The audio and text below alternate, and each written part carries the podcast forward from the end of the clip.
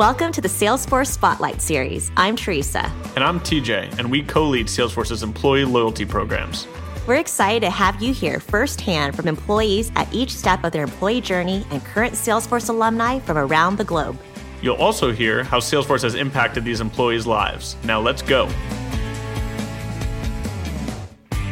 So to start out, you first joined Salesforce in 06. Um, I joined Salesforce in 07. I'd never left, just always stayed. But um, wow. tell us about your first stop at Salesforce. So back in 2006, you know, where did you start your career at Salesforce and kind of walk us through that career journey for us? My background is actually I was in Salesforce automation and CRM for a long time. I was actually at Siebel for five years as well. And way back in the late 90s, I was at a company called Borealis that was doing Salesforce automation way back before it was CRM. So my background is really enterprise software at large. And so I knew of Salesforce. Uh, I had friends that were here at Salesforce. I knew what was kind of going on. Kind of the standing joke when I was at Siebel back in the late 90s, early 2000s was like the protests that Benioff was doing uh, in front of the Siebel conference and things like that. That was basically annoying Tom Siebel to no end. It was really entertaining for all of us at Siebel because yeah. we actually didn't like working at Siebel. Um, but uh, the opportunity came when, and I'm forgetting who it was I knew from Siebel, but basically introed me at Salesforce. And I got connected in with Courtney Brodus at that time. She was running quality engineering and performance and some other things and she had worked with Mark Benioff at Oracle. And with her and Rajni Ramanathan, who's now retired, they were looking to grow at that time the quality engineering organization and specifically focusing on Salesforce's multi tenancy with the core. So Salesforce was in the early days then, I think it was probably about 800 ish employees when I joined, something like that. We were trying to figure out how to scale the service, how to get better availability and reliability because Salesforce had some major outages in the early part of 06 so it was sort of a rough period for the company. So my first intro there was to come and help on the core side. But right when I joined, I got uh, kind of roped in and asked, "Hey, will you take over financial services?" Because Merrill Lynch was the big customer at that time, and Mark had made some commitments to Merrill at that time so that they wouldn't attrit.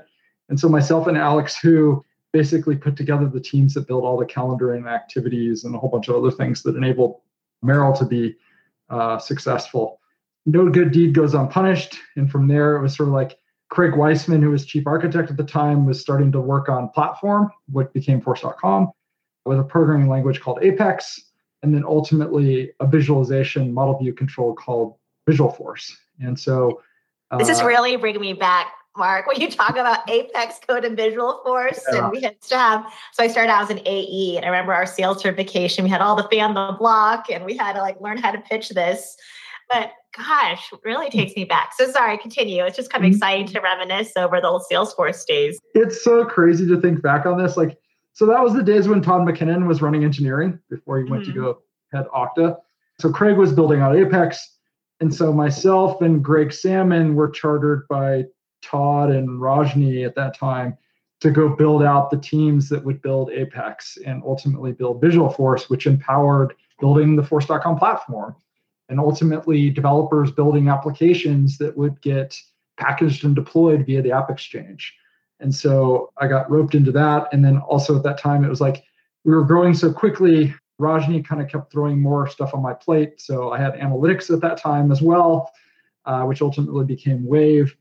And then I had Sales Cloud also at that time. And then I took on ultimately kind of what became the core piece, which is around sort of the underpinnings of what we're Salesforce.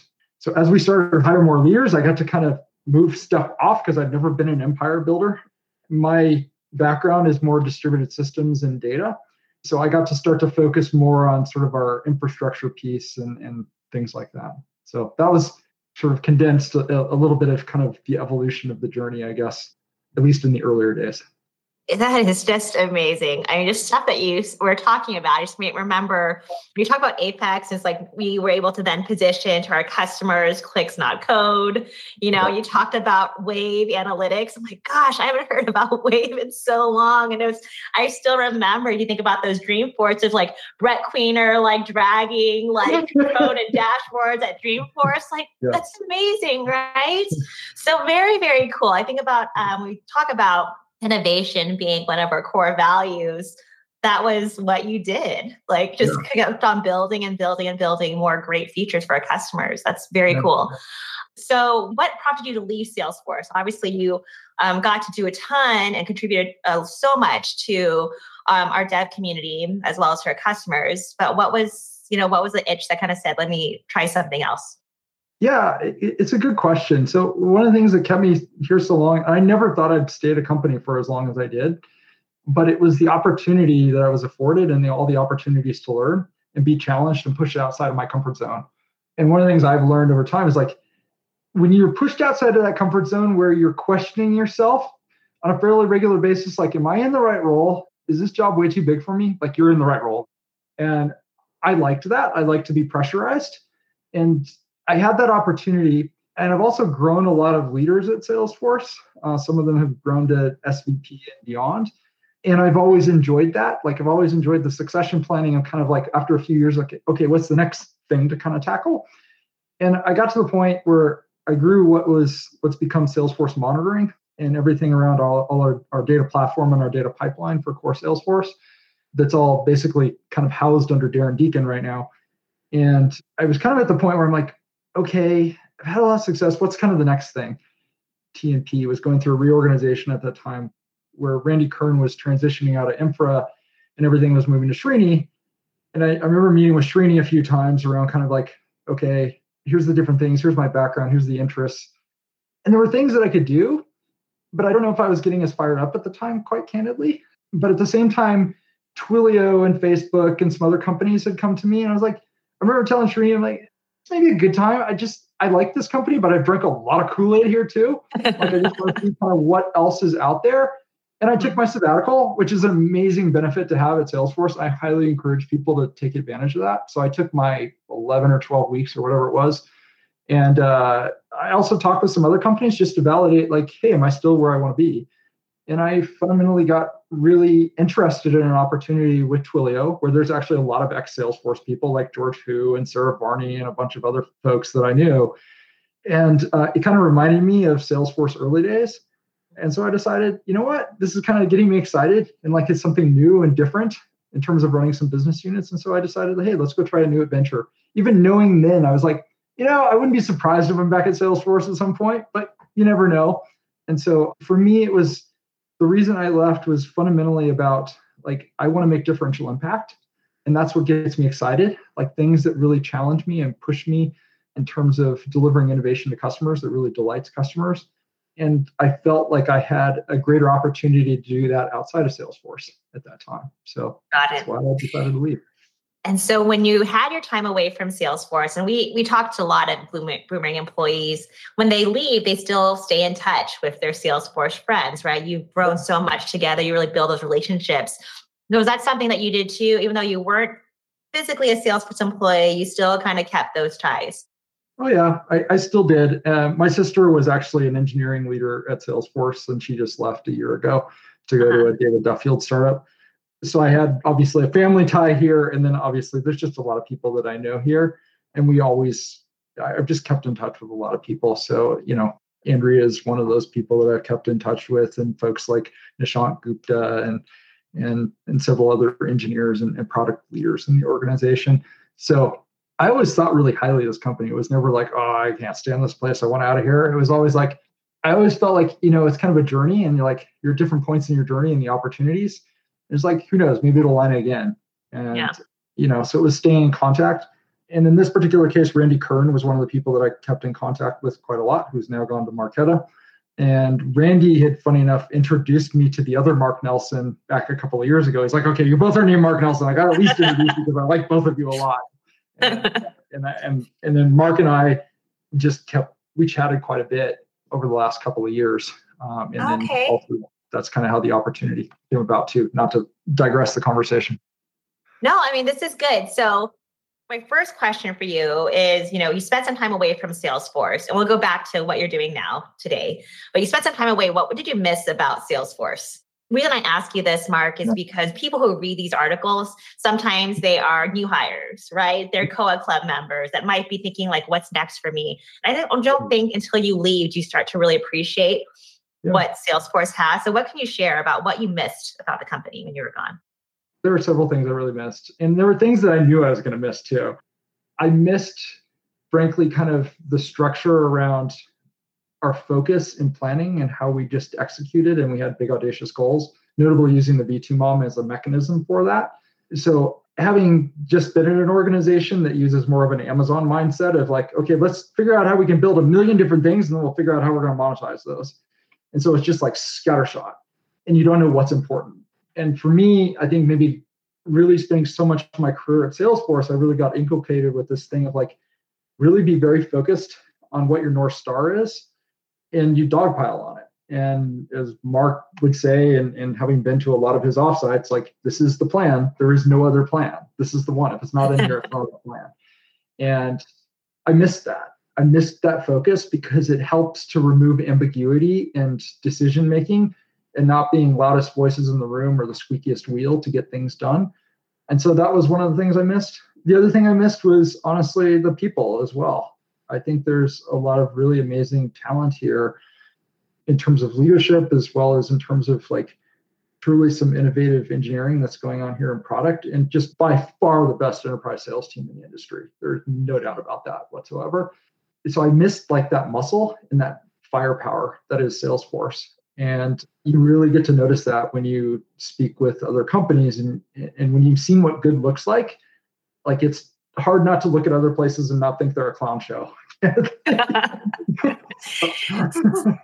so let's talk about what you do now. So yeah. of course, so you um, have been, Randy had introed you to Mark, and yeah. you take me back and talk about Wave Analytics, and now you're leading, um, you're leader, an engineering leader here at Tableau. So that's a far, I mean, we think about capabilities, I mean, Tableau has so much. So, what are you? Tell us about your role now today, what you're yeah. doing, and kind of what are you excited about? What What's your body of work? Tableau Development Organization, or Mark, just went through a big reorganization last week, and so I joined the exact same day as Kate Wright.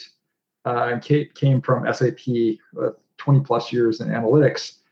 And I came uh, in, in kind of almost like a little bit of a reduced capacity from what I'd been doing. I'd been running product and engineering for the last, I don't know, eight, seven or eight years. And I came here to run Eng because Mark was really candid. He's like, look, you know, we're starting to see a lot more demand for products. We're seeing things like Tableau Public, which really took off during the pandemic during COVID, where we were starting to provide visualizations, especially to like the states of Ohio and California. But now we're starting to run into outages and things that weren't issues before are now cropping their head. And his his words to me were like, you know, we need some people that have seen these movies before and can help us. And so that was that was kind of the opportunity. I'm like, there was there's a lot of really good IQ at Tableau.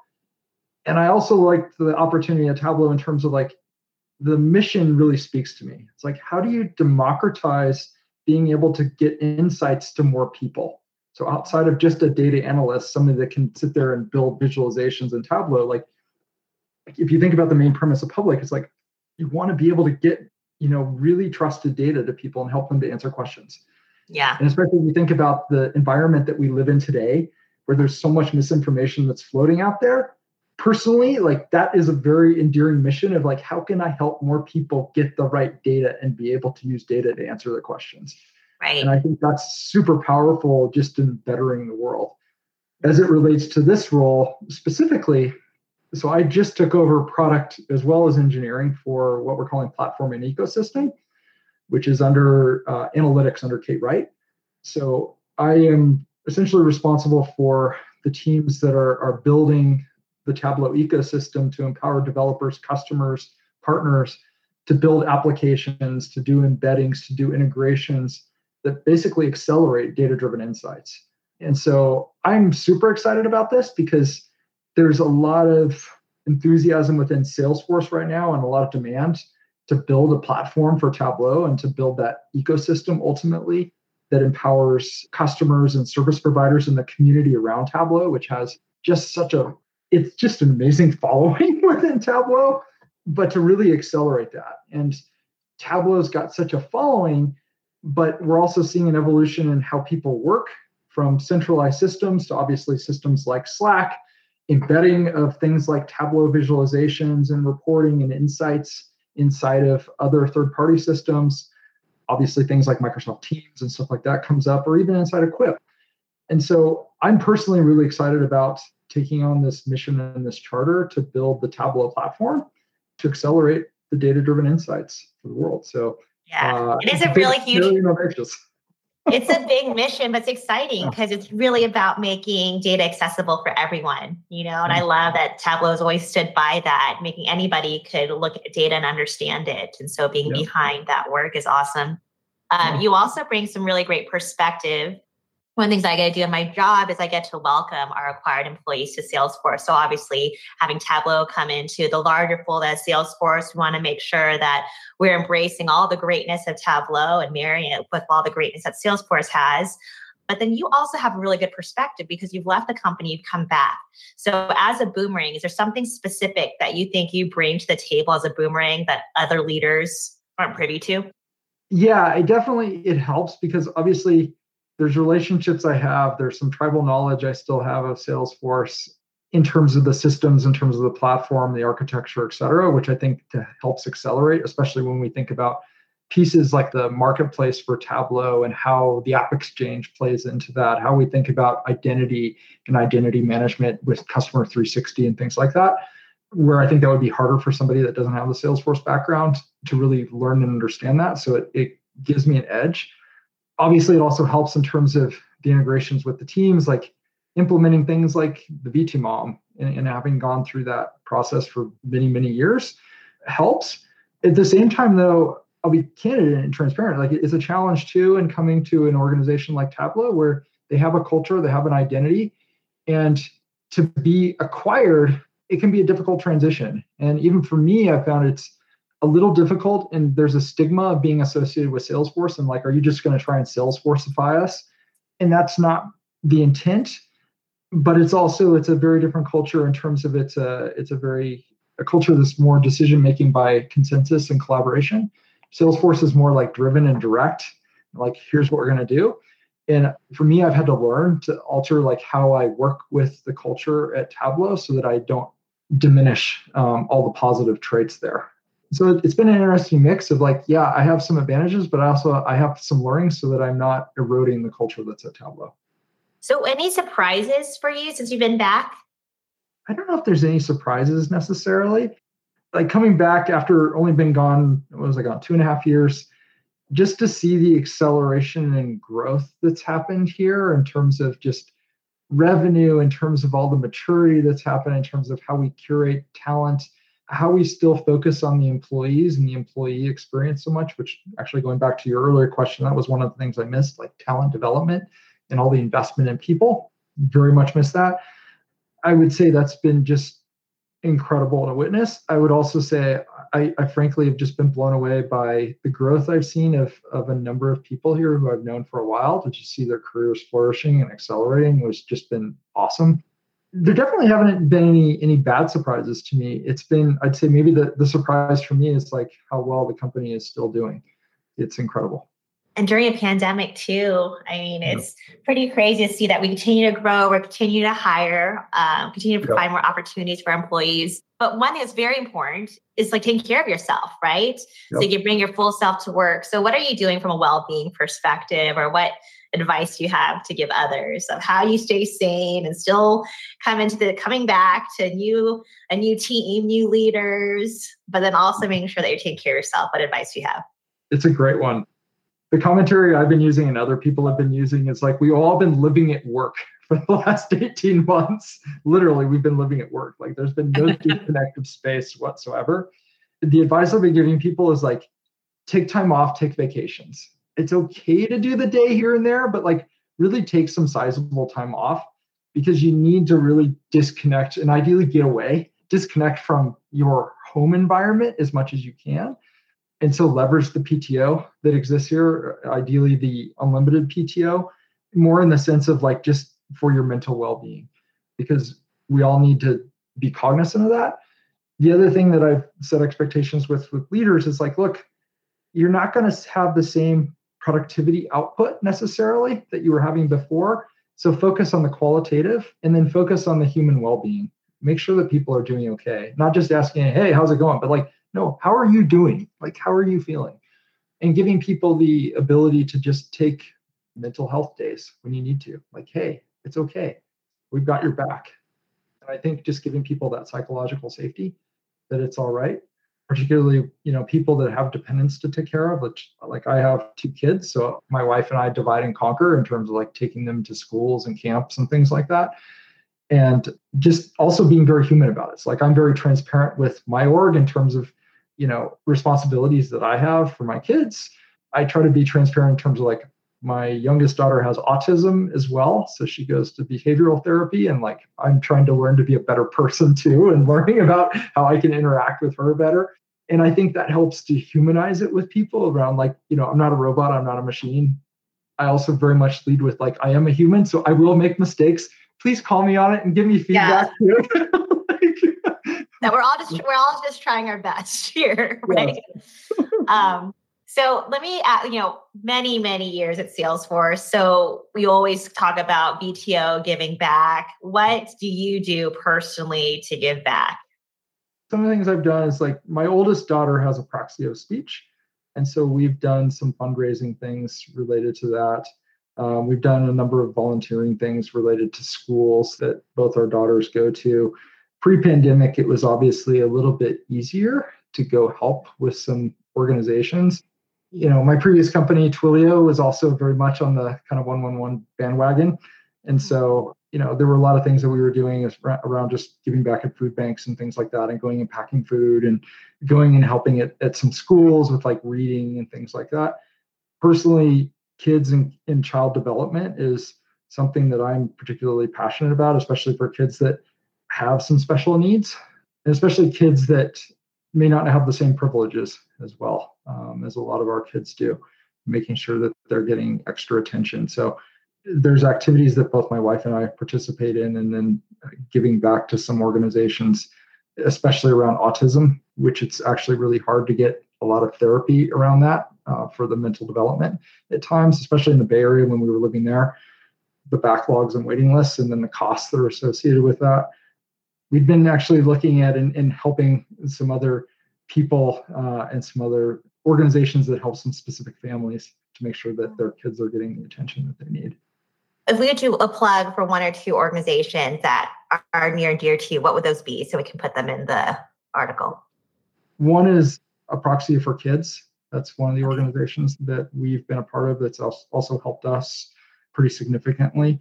Um, and that's probably one that, that really has stood out got another one. I'm sorry, I'm trying to forget the name. It's on my, my personal laptop that's related to the autism piece that I can go and dig up. That's another one that, that has been kind of near and dear for us. Um, last question is Salesforce alumni, they're potentially looking at coming back to Salesforce. What advice would you give to them? The thing that got me here, I can, I can at least from the insight there is like, I'm really the type of person where it's like, the mission and vision really have to speak to me. Like, what's the problem that we're trying to solve? Why do we exist? And then what do we believe we need to do to achieve that mission? And so I would say, really take the time to understand what the mission is for not just that role, which each role should have a mission and it should have a set of competencies, obviously, but also for that organization. Make sure this is something that really speaks and is compelling to you. There's a lot of opportunity at Salesforce for sure but I think the best thing you can do career wise is to make sure that the North Star of the things that are fundamentally important for you are aligning in that role. So, in other words, don't just jump at the opportunity for the sake of there's an opportunity there, but look for something that's going to challenge you and push you outside of your comfort zone in some ways. So, don't look for something comfortable, look for something that's going to be hard.